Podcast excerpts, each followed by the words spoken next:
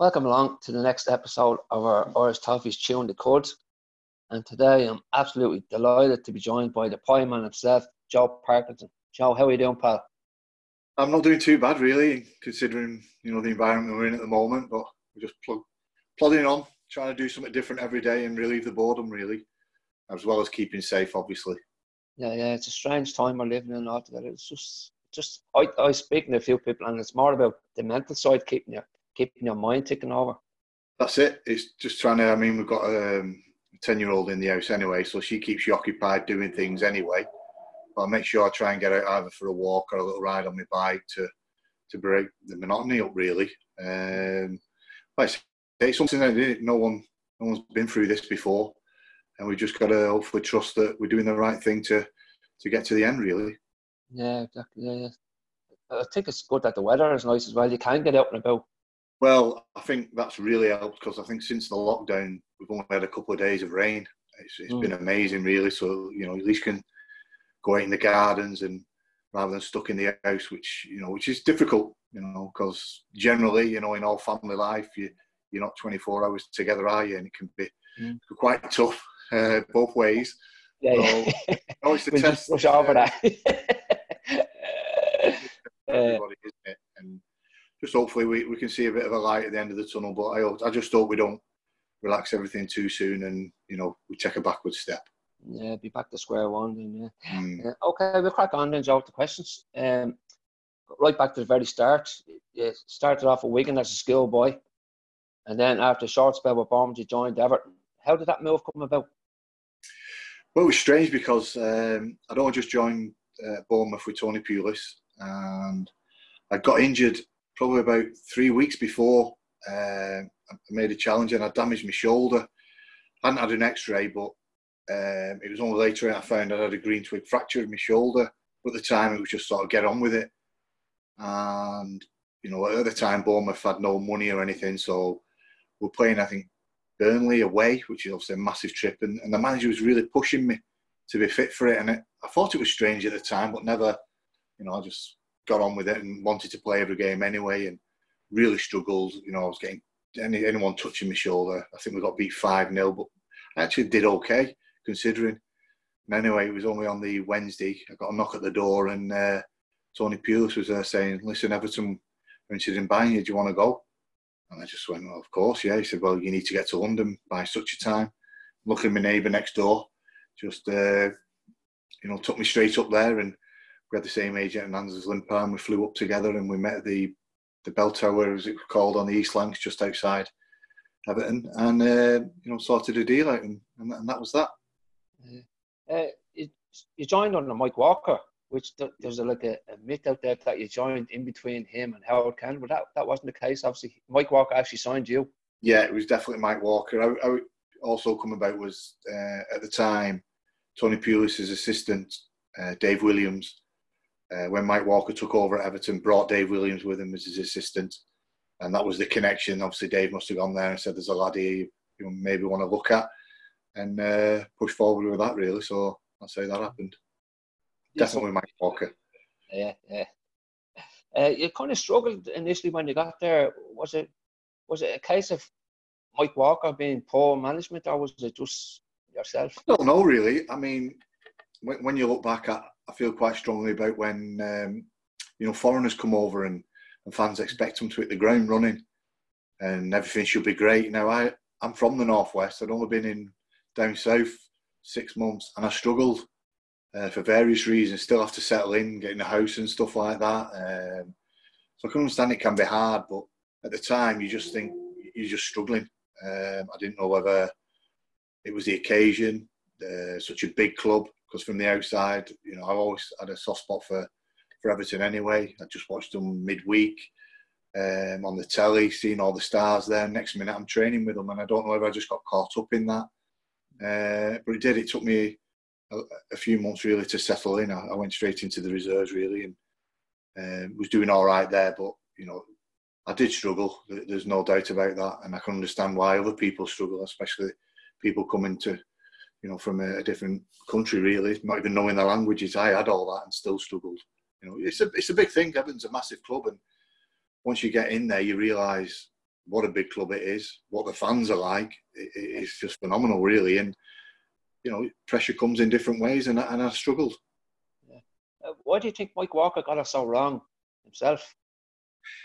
Um, you hear little things, but you know, I don't know whether he realised what Everton Football Club was. Uh, you know, at the time when we played there, you know, we still went out, you know, and enjoyed ourselves, had a few drinks, and and he sort of wanted to come out with us. You know, and them type of things just don't. Yeah. Plus, I mean, I don't like speaking ill of him because he, he brought me to Everton, and I'll always be grateful for that. But you know, I don't think he was out on the training ground as much as you know, certainly all the other managers I've ever known. Um, and I think that didn't really help him with the players. You know, the players want want the managers there, make sure they see him because then there's no excuses when you're not playing. You can't say, "Well, you've not seen me, have you?" You know, how do you know I can't play there? Or, you know, I think it's so important that he's there all the time, or as much as he can. Really, we understand the way managers have to certain miss miss certain parts of training or certain days because there are bigger things happening. Um, you know, signings, all sorts of things. So those little things like that. He was such a nice man. I don't really don't want to speak ill of him, but I think there was them little things that sort of didn't really go his way, and he couldn't sort of get the team going really. Yeah, yeah, yeah. Um, you didn't play in that amazing, unreal game against Wimbledon, but what what was the feeling like around the club at the time leading up to that game? Well, up, up to the um, you know that week, sort of early in the week, I'd be training with the first team, but then I sort of started training a little bit with the, the reserves. We were all at the same place, and I was playing. We were, we were playing at Sheffield United, Bramall Lane, on the same day, same time, and it was the old Central League, and the losers of that between us and Everton went down in that as well. So it was it was massive for us. We had a young team, so it was strange because you know we were get, I think we were getting beat, and so that meant us were down. Then there were things coming onto the pitch saying Sheffield United was staying up in the Premier League and Everton were going down with, with the results. And it was quite a nasty match. And then we all rushed off in the tunnel listening to, you know, to who was staying up. And, and thankfully, you know, we, we got our own back. We, I think we won that game, stayed up. Plus, the first team won. And, uh, you know, we were smashing on a few doors, uh, putting that straight. But there was a lot of pressure around. You could see that. But I was sort of on the fringe of it, really, not really been involved much. Yeah. So, you know, and obviously on the day, you know, I wasn't involved at all. You know, I was away. So I missed all that, which you know, in, it'll go down in history. You know, we, we went and won the game, but it would have been nice to have been part of it. But you know, at least the right right outcome came. Yeah, yeah. It was just such a strange day. It was. I mean, talk about roller coaster. It was, and it, it, was strange at the time because back then, like they were allowed to show like uh, Premier League games in Ireland, but they, they had for contractual reasons there was a half hour delay. So oh, they showed the whole game, but it didn't kick off at half three. And oh, up. So I, I was actually sat in a pub listening to Radio 5, and obviously I was a half hour ahead. And when uh, Diamond stuck in the penalty, I went, yes. And lads watching the bar, like the lads, really shut up, you know, it's okay. So, but in the end, I said, listen, I'll, I'll watch the second half on the TV. And my wife sat behind me with the with the radio on, and she knew. So she was telling everybody in the pub what the actual score was, except me. So everyone in the pub knew that we'd stayed up except for me. Oh, it was it was just. It's a, it's a massive part of history, isn't it? Yeah, uh, yeah. The club's history. It'll yeah, just never be forgotten. And luckily, uh, we're sort of not down that end anymore because it was a struggle that period, wasn't it? New managers and things happening, and we we were up and down. And then I think when David Moyes uh, came in, he sort of settled things down and, and made us into you know top half team really, which is which is great. Mm-hmm. Uh, going back then, uh, obviously Mike Walker departed and Joe Royle came in, and he instantly got a reaction from the players. What what what do you think was the difference? Obviously, the main difference was, being man on, but what was the main difference for yourself? Yeah, um, I think he knew the club for a start. He played there, uh, now he's the manager, so he got the respect of all the players, and I, I presume of all the fans. Really, you know what a great appointment, and I think coming off the back of Mike Walker, I won't say help, but he sort of had nothing to lose really because we'd, we'd started so badly. But it, it was weird really because I played in the first team at the start of the season and then Jimmy Gabriel, the, res- the reserve team coach, came to me. Uh, the manager had taken over, but no one had met him, and there was a reserve team match at Anfield, and he said to me, "We're short. Would you would you play for me?" And I, I've never said no to, to anybody regarding football management and stuff like that. And I went, well, Jim, what if the manager doesn't know that I'm normally with the first team and I'm playing in the reserves? He went, no, don't worry, I'll make sure all that's sorted. The manager's coming tonight anyway. Uh, there'll be a few of you playing and blah, blah, blah. And I went, well, of course, I'll, I'll play like. And it's probably one of the best things I've ever done. I think we beat them 5 0. Anders Limpar played, Andy Hinchcliffe. And I know Joe said in the past he couldn't believe some of the players that weren't in the first team and they were in the reserves. And, you know, as most managers do when they have that first meeting with the players, they always say it's a, it's a fresh start for everybody. Uh, I don't know how true that is. I'm sure there's 70% of it is he knows his team, but it's generally a fresh start for everybody. And, and luckily, I was his type of player. And I think it was the type of player that the club or the team certainly needed to get us out of the trouble. And, you know, I just loved the training. It was nice and simple and, and everything that I enjoyed, really. Yeah. Uh, just that, that, that team, I think Joe said it himself in an interview, he, he, put out that Dogs of War tag. Uh, do, do, you think that was fair? Because we had a few players, like I said, Anders Limpar, we had a few players who could actually yeah. play football. Yeah. We had some very good players. Uh, but I think at the time, you know, it was that type of dogs of war that we we needed all the way through. I know that got labelled in the, the, the midfield lads, uh, especially after the, the, his first game, the Derby game. Mm. Um, you know, we sort of tackled everything, tackled each other because we just knew how, how important it was to first of all win a derby and, and, and keep the run going that we just started to sort of get us out of trouble. Um, he always says he wish he hadn't said it. It was a flippant comment, but for me, you know, people are talking about it. They're still talking about it now, and they, yeah. it's always in kind regards. So you know, it was great for us. You know, people were talking about us, and we know we could play probably a little bit better than maybe the name does. But who cares? You know, I was in yeah. a great team at the time. It was just, it was a fantastic time, even though we were still struggling. The team spirit really got going again. Uh, it got us all all together, and you know, from there we we just went on and on, didn't we? Yeah, yeah. Uh, like I said, we, we we got better, and obviously the run to the cup final, but like that run up to up to Wembley, like we played so well in the cup, but struggling in the league. What, what do you think was the main difference there? Um, I'm not sure. I think um, still at that time the FA Cup meant something. Yeah. Especially when I was growing up, it was one of the best things you could ever win. Yeah. Obviously, you had your league, but the FA Cup was everything. You got up early at nine o'clock and you watched it all day for the game. It was it was something that meant so much to the for the players, the club, the fans, everybody. And I think that still had that you know, we had a bit of a distraction with the league, so then we are coming out and we are a bit freer that, come on, no one's expecting us to do anything. Yeah. Let's go for it. And, and, to be honest, we should have got knocked out in the very first round when we joined against uh, Bristol. But, you know, we won that and we thought, hey, we can, uh, you need a bit of luck. And we were certainly getting it then. And, you know, it was a happy distraction and it just kept everyone going as well. And, um, you know, we just got stronger in the league anyway. And we were just really hard to beat at the time, which is something you need to be when you we were in the trouble we were, and uh, you know, we, like you said earlier, we, we had some players in there could win you games.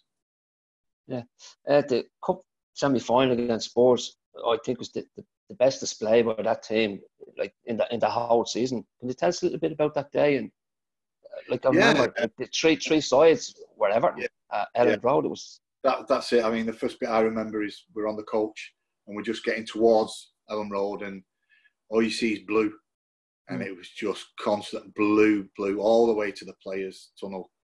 And we got off, went through, and then we re- then we were realising we're told that we had three sides of the ground because they just built this brand new, fantastic, massive uh, stand, and they were putting all the Tottenham fans in there. And so when you came running out, more when we came out for the actual game, not so much the warm up. We could still tell it was there, it was decent atmosphere. But when we actually ran out for the for the game, it was amazing. You know, the three sides just you know it killed Tottenham the fans. You couldn't hear them, um, and it just sets you up for it. You know, it gives you, it does give you that little bit of a lift.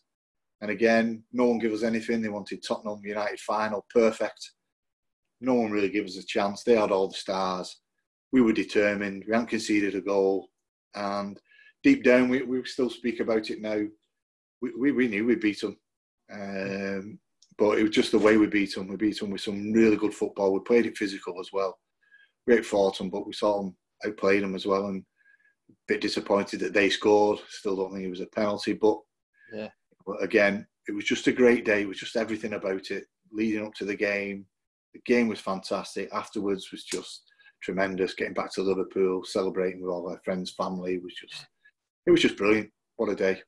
Uh, you mentioned like there was a bit of mix of good play and a bit of steel. You actually in that game clattered Nicky Barmby, didn't you? Yeah, I remember that. I got actually hear on the TV. good friends with Nick, and you know, obviously when he come about it, he mentioned it as well. Uh, you know, through him. I think I tackled Barry as well, or he tackled me. We were, we were just on it. We, it was from the start. Everything was against us. I don't think the manager really had to say too much. We knew as a group of players, we just had it right at the time, and no one was going to beat us on that day. And it was just, you know, topped it off that we played so well, and probably shut a few people up away from the dogs of war, and we just a kick inside that you know when we won we can actually play, and and that's what we did, and uh, it was a fair result apart from their goal, and uh, it set us up for the rest of the season, didn't it?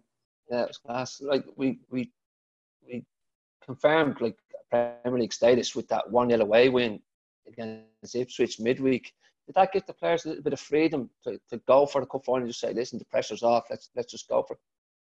I think so. To be fair, that, that Ipswich game was an absolute nightmare because I got dropped for it. Oh. And just before the, the cup final, obviously, and I'm now panicking, thinking, "Why why's he dropped me? Um, you know, and is this going to happen in the cup final? I spoke to Joe since, and he said, "No, I was resting you." And I went, "Well, why don't you tell me that?" Uh, that's the way he was, and you know, he always said he was always going to stick, unless injuries, he was going to stick with that team that got us to the the final, really. Um, they deserved that chance. So it worked out great, but it was a bit of a worrying time for us. But the Ipswich game, I, I do remember it. You know, it was fantastic in the end. When I say remember, it was Paul Rideout scored, wasn't it? It was Rideout, yeah, yeah, yeah. Yeah, and you know, once that, you know, we won that game, it was just such a relief. And like you say, we, you could sort of, as a club, look forward to the, you know, to the to the cup final, finish the season off, and uh, you know, you've got a cup final so like I said earlier, a bit worrying for me because I've just been rested, dropped, whatever it was. But for the club, it was just brilliant to get it over and done with, and then look forward to the final. When when did you find out you were actually going to play in the cup final? Was it the week leading up to, or? No, I, do you know what? It's weird. People say, "Well, you must remember," and I go, "Well, not really." uh, the week leading up to it, can't you know? You do more interviews. I'm not sure. I don't know if it was the day before, the day of the game. I'm not 100% sure, really not. Mm. Um, just remember it being a big relief uh, yeah. when he said he was sticking with the same tide. It was a shame for obviously John Ebbrell uh, missing out, uh, but he was absolutely superb on that day. You know, with such a disappointment, he was there backing the players up and celebrating and actually meaning it. Because I think personally, it'd be hard for me to go in a dressing room knowing I'd missed out on a cup final and try and celebrate in the way that that he did. He was generally seemed happy that you know we'd all won it individually as well as a team and a club. Mm. So. Yeah, you mentioned earlier like like the cup final, like back even when I was a kid, it was it was the whole day. You, like, like you get up at nine a.m. and even if your team weren't in it, like you just watched it for like six hours before the, the match started. Yeah. What what's it, what is, what's it like for a player on the day of the cup final? Um, again, it's just like I try to do it as any other day, really, as, as a normal match prep. You know, get up, have breakfast, um, go down, have your breakfast, chill out for a bit, and then you'd have your team meeting, and then it's getting on the bus again, sorting out your tickets as well. That's the, probably the worst thing about it.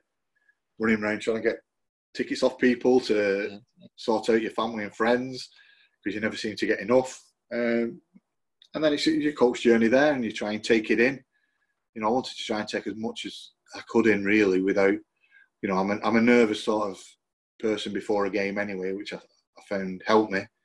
Never took it too easy then. So, you know, it, it, that walkout, like when, when you see it, watching it on TV and they all come out in the suits and they're walking along and they're pointing, you know, when I saw my mum and dad there, it was just a dream come true really that, you know, they, they were there in that stand with my family and I could see them and my friends. It was just, that was my dream come true. And then obviously winning the game was, you know, icing on the cake to beat a team I used to support as a kid or follow. Um, you know, everything was just perfect that day in the end. Uh, the match maybe not. You know, we were hanging on there, and mm. but that's what we wanted. That bit of luck, and we fought, and we knew we were hard to beat, and you know, we beat a very good team on the day. Yeah, just the match itself. You mentioned like obviously people talk about the goal and they've made a couple of great, great saves then. But like the seminal moment for me then was like couple of minutes in, you absolutely creamed Paul Ince. And he went he went missing then for the rest of the game. Like was yeah. it a tactic to, was it a tactic to stop him and Roy Keane uh, early? I think Joe just said if you get a chance, you know, at that time you could do them type of well, yeah, especially early on.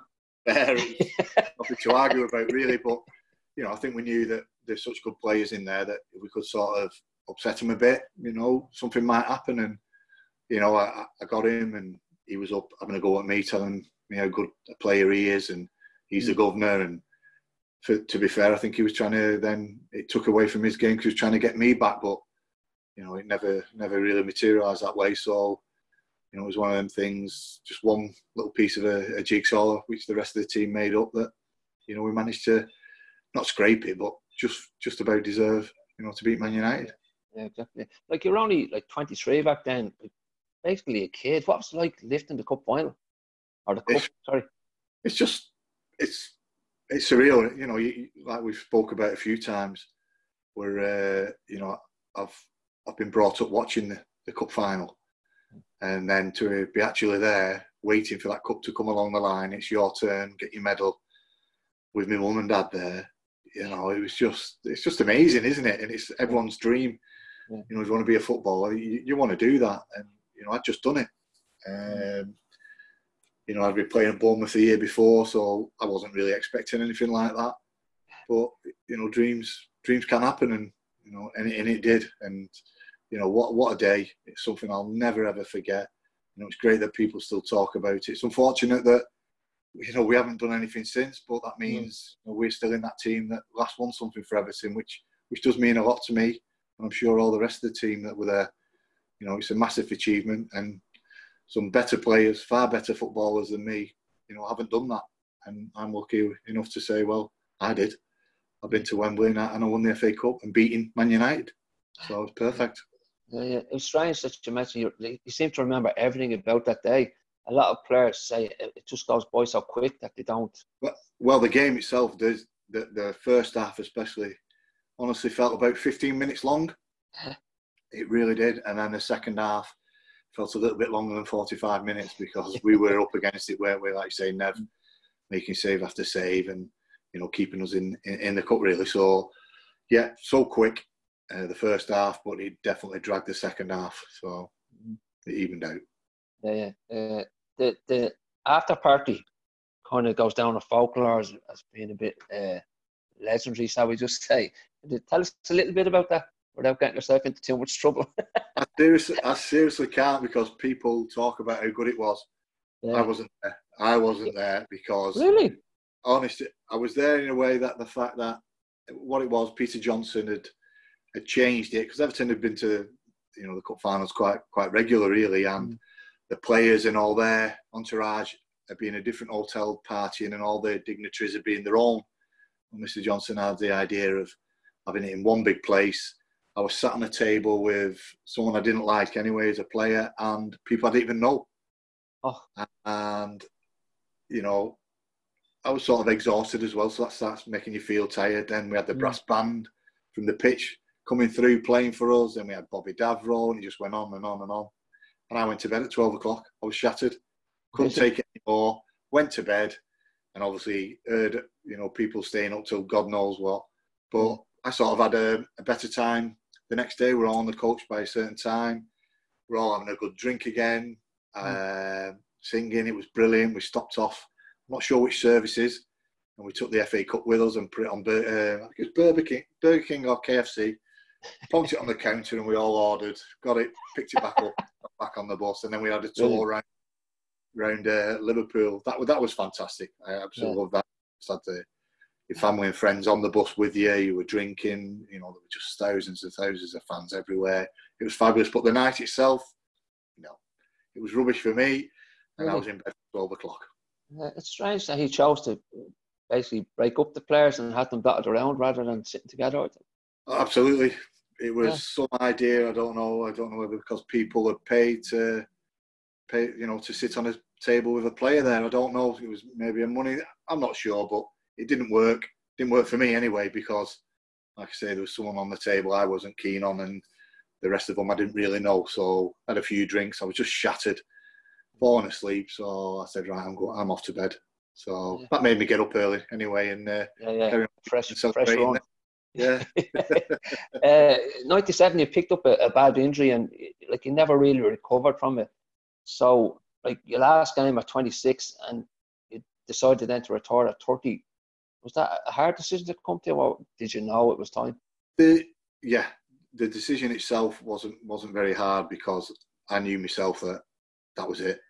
Um, the club had done everything they could people think that I'd had too many injections, this and the other. I didn't in my knee. It was just a freak accident. And the time that it went from being an injury to a serious injury should take years, and it would just took months, a couple of months. So it was it was freak. I tried my hardest. At least I know I could hold, hold my head up, and I tried like mad to get back. The club backed me. I had a few years out. Tried everything. I got back to doing the warm ups with the players, but still didn't feel it right. I knew it weren't quite right. I was just hoping that maybe there was a bit of crap in it and it'd just click and just get on with it. But I was fit as I'd ever been, running straight lines, no problem. But then to stop, turn, and try and do things like that was just killing me. So when I went back to the surgeon uh, after three years, he just said it's not really taken. We could do it again, but I strongly advise you not to. Uh, it'd be another couple of years anyway. Uh, went through a few things, and I knew deep down that it just wasn't right and, and luckily the club were great with me, uh, looked after me, and uh, you know it was a sad time, but you know I, I'd done done something that boys dream of, and you know like I said I'd, I'd won stuff, met a lot of great people, still got loads of friends and family at at Goodison, still get back there even though I'm coaching nearly at the other end of the country. I get there as often as soon as there's not a game, I'm there. Uh, they ask me to go in the lounges and speak in there, so I love it. I absolutely love the club. Like I say, I, grew up supporting United, but once I came to this club, you know, it, just takes over you. I don't know why we all say it. Yeah. takes over you, and you, you know, you're just suddenly an Evertonian. I think a lot of players say that no matter what club they follow as kids, when, when they come, I know we're, we're kind of biased, but when they come to Everton, it just it is. It's strange because part of a family, really. Like I yeah. said, it's hard to explain, but yeah, because I mean, it's hard when the other side are, are doing so well and mm. you know over the last 20 30 years clubs have spent you know and so much success and we we haven't had that you know we've probably maybe got the money now and expectations are there but we've had some horrible times haven't we as, as Evertonians? oh, but we're Evertonians yeah. and we unfortunately we're a little bit used to it but it makes us stronger and you know it's just a, a magnificent club. They try and do the best which is I think it's a key thing really. Uh, they're trying to do the best thing as much as they can, and I think the fans sort of know that really and uh, stick by us by you know just by the support. Is fantastic. Absolutely, you know, love the club. Like I say, I, I was Salford Way, grew up a United fan, but once I came here, Evertonian now, and you know, just love the place. Yeah, good. Uh, like I said, you retired at 30. Did you have anything to fall back on then, or did you have any? Um, not really. At school, I didn't really take it too serious. I always thought I was going to play football. Um, I do wish I'd, I'd, maybe got a trade behind me, but at the time I was a bit down. Didn't want anything to do with football really. So my big passion was wildlife. So I tried to get into the zoos and, and things like that, but that would just take so long, and there's so many people want to do that. Um, and sort of then started working with, with uh, an old friend I know and doing a little bits here because I'm, you know, I've been brought up to obviously want to work um, and then after a few years, decided maybe to start doing my, my coaching badges. And then the break I got, I was in one of the lounges. I was working at Everton then in the lounges, which was brilliant. I was talking to one a couple in there, and they said, "What you up to?" And I said, "Well, I'm just starting to do my badges." And then they said, "Well, my son's at Preston. Are you looking to do coaching?" I said, well, I'd love to. So off I went up there, and you know, I've got friends friends up there now, and that's where my coaching started. I started with the under sevens, I think ended up doing the under 15s, and then from there moved on to a couple of other little things. Ended up my big break was at Wigan Athletic, club I used to play for. I went from youth team assistant to youth team manager to under 23s manager to first team uh, coach. You know, we had a bit of success then, and then I've been on there to a couple of things. Unfortunately, I was up at Bury when all the troubles were. That was horrendous. Mm. Um, and then at the start of the year, I was I've sort of come into the little academies, local academies, and then I went to Shrewsbury Town. Uh, Graham Barrow, who was the first team or assistant manager rather at Wigan when I was there, became the assistant manager at Shrewsbury under Sam Ricketts, and they were after a first team coach, and he said, "Would you come down?" Went down and, and, and loved it. Um, but in between that, I'd also worked up at AFC Fylde with Dave Challinor. Um, started there with the academy and helped out when certain circumstances I sort of stepped up for about six weeks with the first team and just loved it. Loved the way he worked, way he keeps you involved, just everything about it. And I know when I left there, sort of tried to keep it on, but it just couldn't work out anyway. And I said, if you ever get a chance anywhere else, please, I'd love to do it. And like I say, I was at Shrewsbury.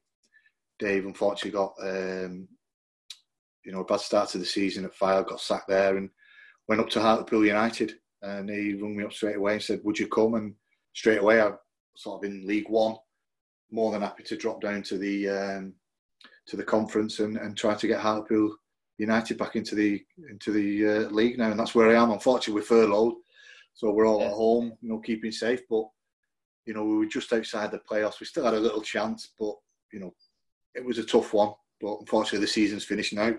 We're not sure what's going to happen, as in uh, relegation and promotion, or even when we go back, but the season is officially finished. So we're just waiting on that, really.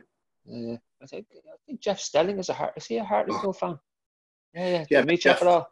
Yeah, loads of times. Yeah. Um, he'll come to the home games if he's not doing soccer Saturday for some reason. Mm. Um, it, any London games of a night, he's always there with his son. His son's a, a fanatic as well, Hartlepool mm. fan. He loves the club.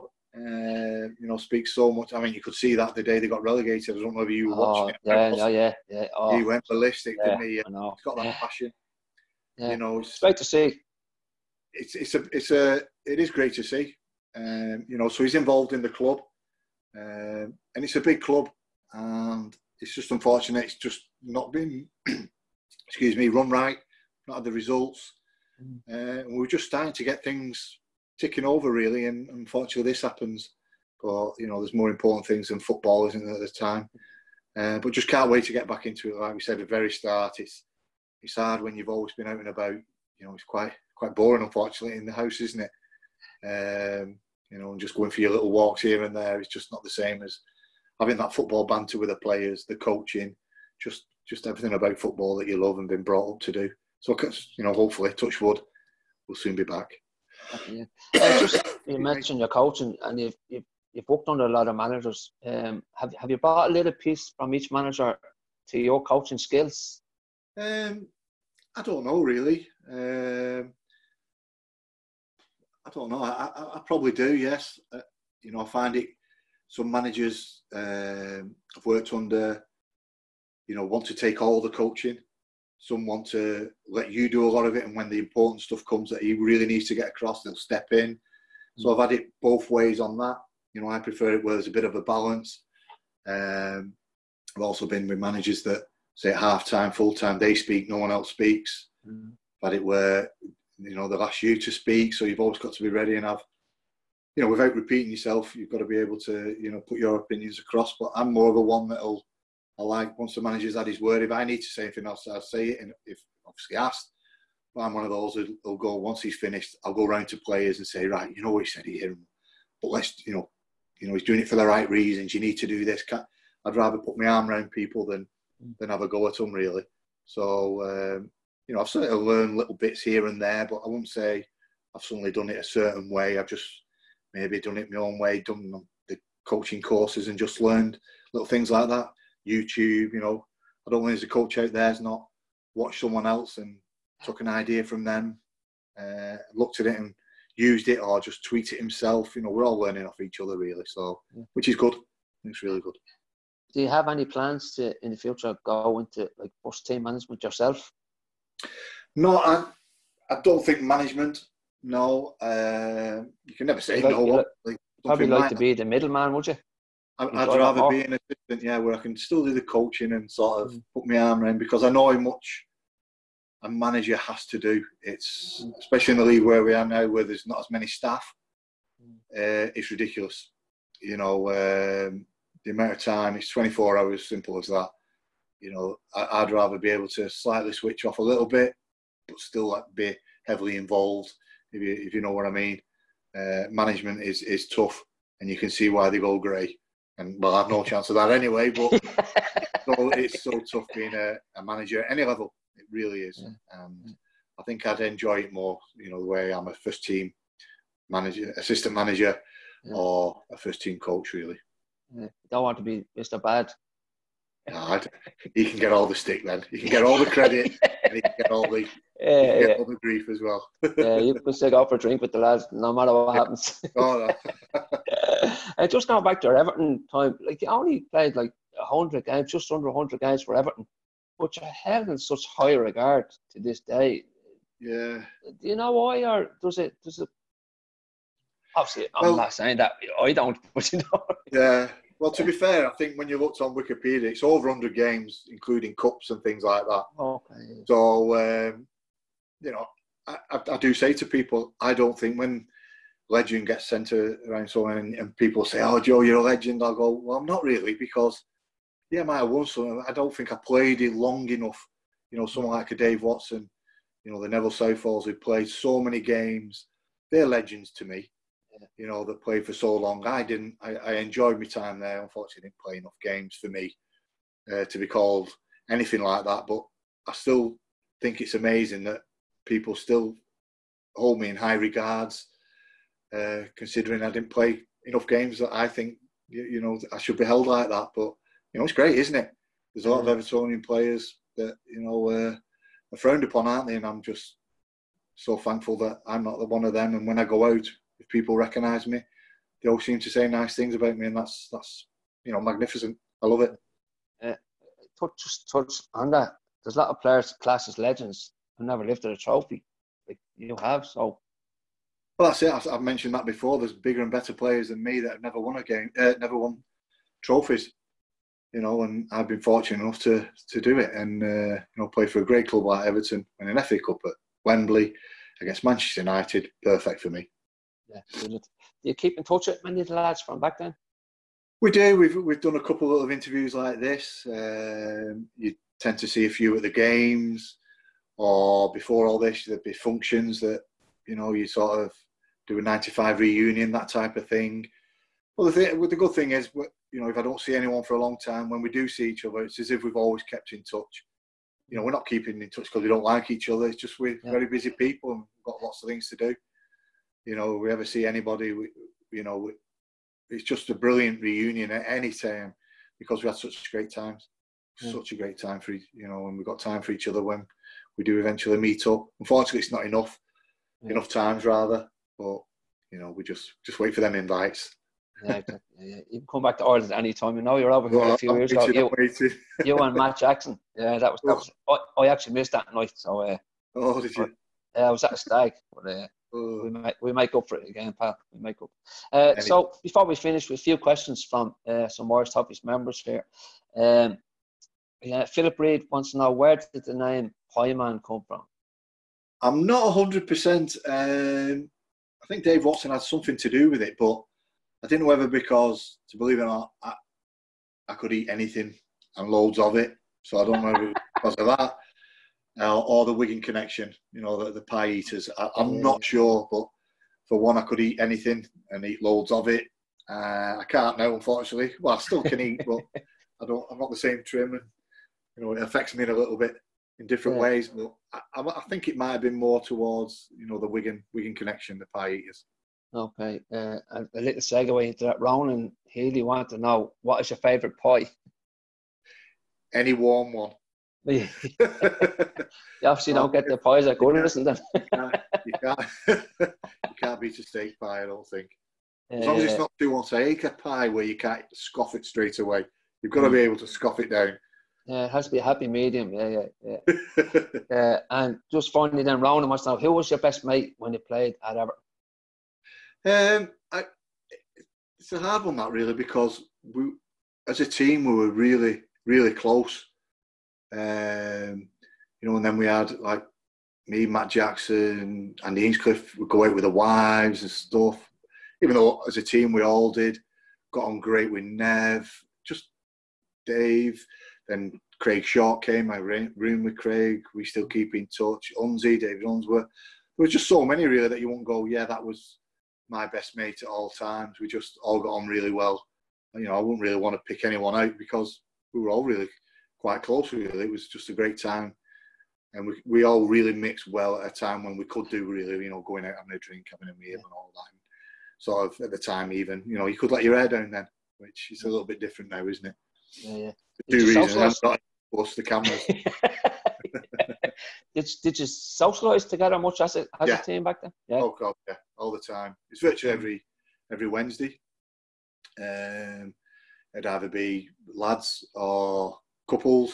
It, it depend. Or if we didn't go over Wednesday, it would usually be a Saturday after a home game. There was always something happening, um, and and that was a massive part of it. And you know, I know they don't really do that in the same manner that we did. You know, we didn't understand what well, we did sort of understand what it was doing to our body, but we thought you could just get away with it. Where yeah.